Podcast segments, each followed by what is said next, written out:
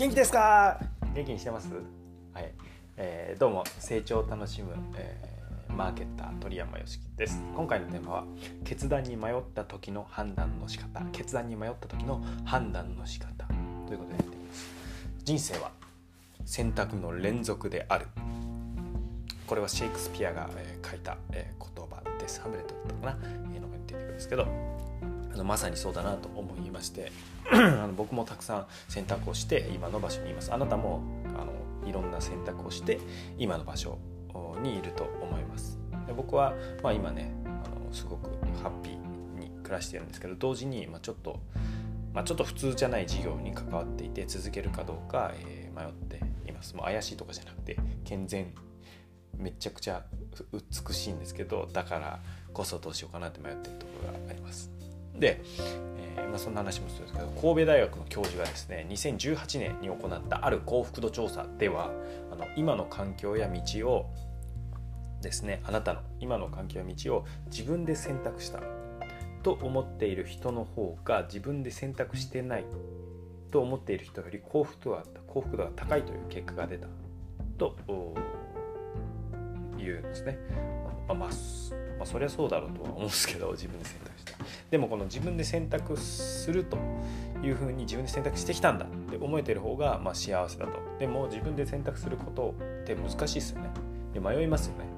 で、まあ、今回は僕があのそんな時にしている一つの質問を、えー、お伝えします。でしかもこれは後から知ったんですけどあの名著7つの習慣、え、というフランクリン・コビー博士の、本にも書いてありました。ということで今日も一歩楽しんでいきましょう。10分で上がるをテーマにモチベーションを上げ自分を上げ、まあ、結果としてね幸福度も上がる放送を届ける鳥山よしです、えー、始めるのかやめるのか続けるのか続けないのか受け入れるのか拒否するのか提案するのかしないのかそして挑戦するのかしないのか。まあ、本当にたくさんの選択に迫られるっていうのが人生ですよね。人生は選択の連続であるという言葉がまさに響くんですけど僕自身もねたくさん選択してきました、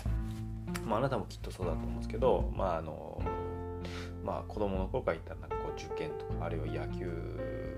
少年野球に入るのか入らなかったのか。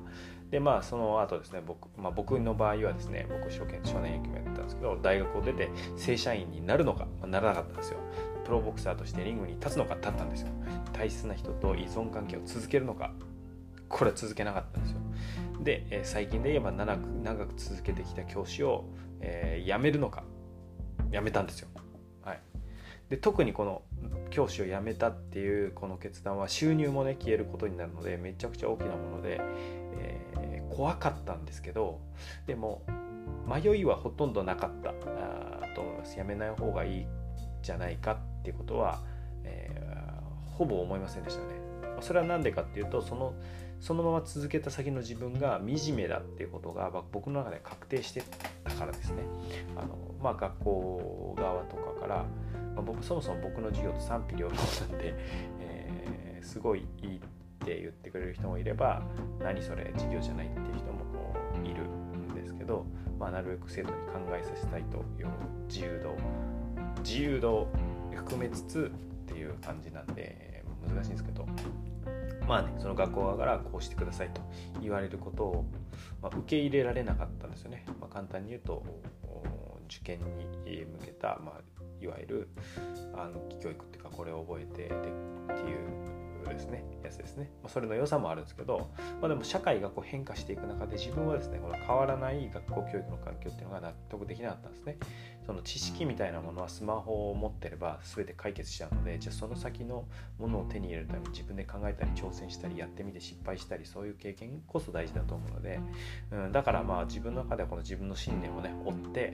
えー、教師を続けるのかという問いに対してはノーだったということですね。まあその教師としてはね、まあ、え、東大合格者数ナンバーの改正高校でも教えたんですけど、まあ、それを言うのもいろいろ経験した上でだったので、まあ、納得して、えー、ないなと言って、まあ、今はその決断してすごい良かったと思っています。まあ、このね好きな場所で好きな時に働くというのもそうなんですけど、まあ、なんといっても自分が応援したいと思う人を、え自分で選んで応援できる仕事を選べるということですね。まあ、そのつまり迷ってたこの自分の信念に沿った仕事だけできているというのがすごくやっぱり生き生きしてきてるなという感じしながらずっと仕事してるんですけど楽しすぎて。はいまあ、なんですけどその決断する時はどうなるか分かんなかったわけですよね。そのまあ、ただそのまま続けるのは惨め抜け出したら分からないみたいな状況で、まあ、こういうところうん、大体決断の迷いってそういうことだと思うんですけどこの無難な道でまあうん悪くないんだけど良くもないじゃないみたいな、えー、状況を、まあ、ある基本的には今の状況を続けるか、えー、あるいはなんかちょっともうど分からないとそれを、ね、そっち選んだら分からないけどまあ、抜け出したいなのかあるいは何か新しいことしたいなのか、えー、そういう方向で迷うんじゃないかなと思います。でこういう時にもう絶対に僕する質問が一つありましてでこれはその7つの習慣にも書いてあっておすすめなんですけどこれは何かというとですね死ぬ時の自分は何て言うか。死ぬ時の自分は何て言うか、まあ、どこで死ぬのか分かんないですけどまあその病院なのかちょっと僕はあんまり病院じゃない嫌だなと思うんですけど何かこうまあおそらくは大体横たわってなんかこう息絶え絶えになっていくと。そういう時にその瞬間の自分をまあ何歳なのか分かるんですけど想像して年老いてあ人生終わるっていう時にあの時どっち選んだ方が良かったかなというのがですね。僕の場合だったら教師を続けてほしかったなと思うのか続けた人生だったとしたら続けた人生のパターンだとしたらあの時挑戦してたらこういう可能性もあったんじゃないかなって思うのがまあいいか悪いか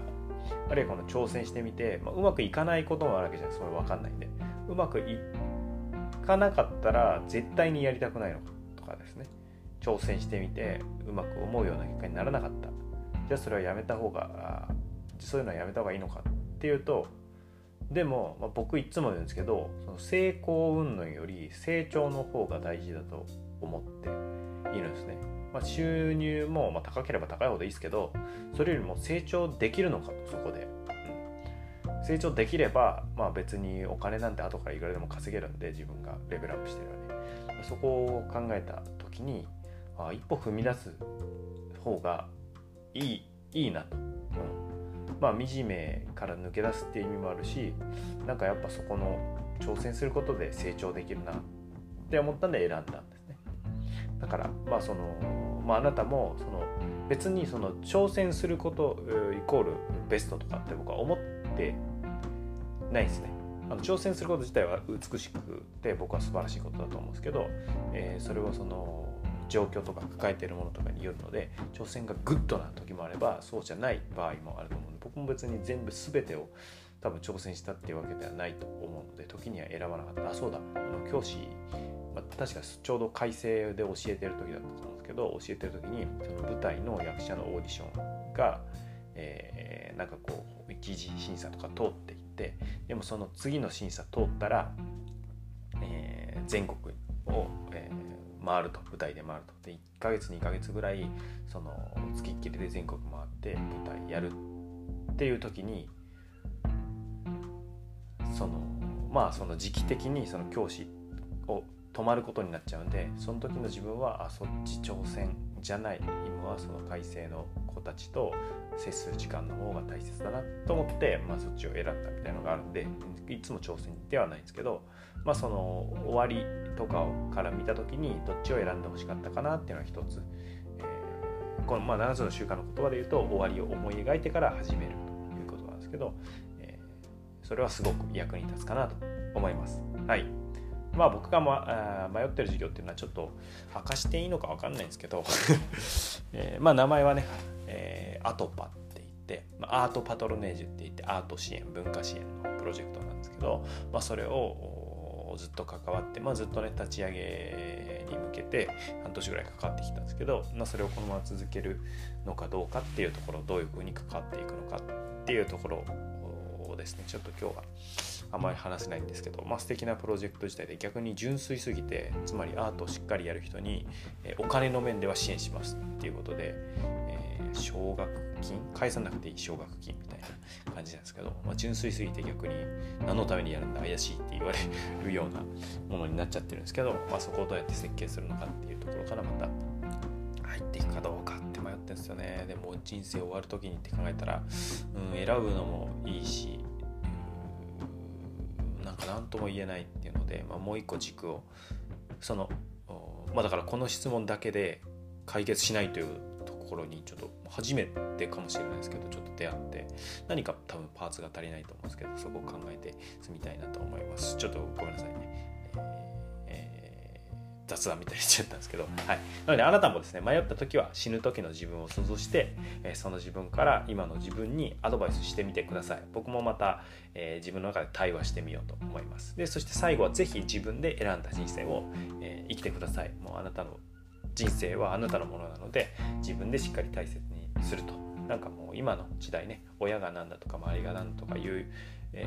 ー、の縛られる必要がなくなったのでありがたいことにね昔、えー、みたいにそうじゃなきゃいけないっていうのはなくなってきたので自分のこと大切にしてほしいなと思います。ということで価値を生み出す起業家を応援するマーケッターライフコーチプリオムユシキでした。今日も明るい一日をお過ごしください。Thank you for listening. You made my day.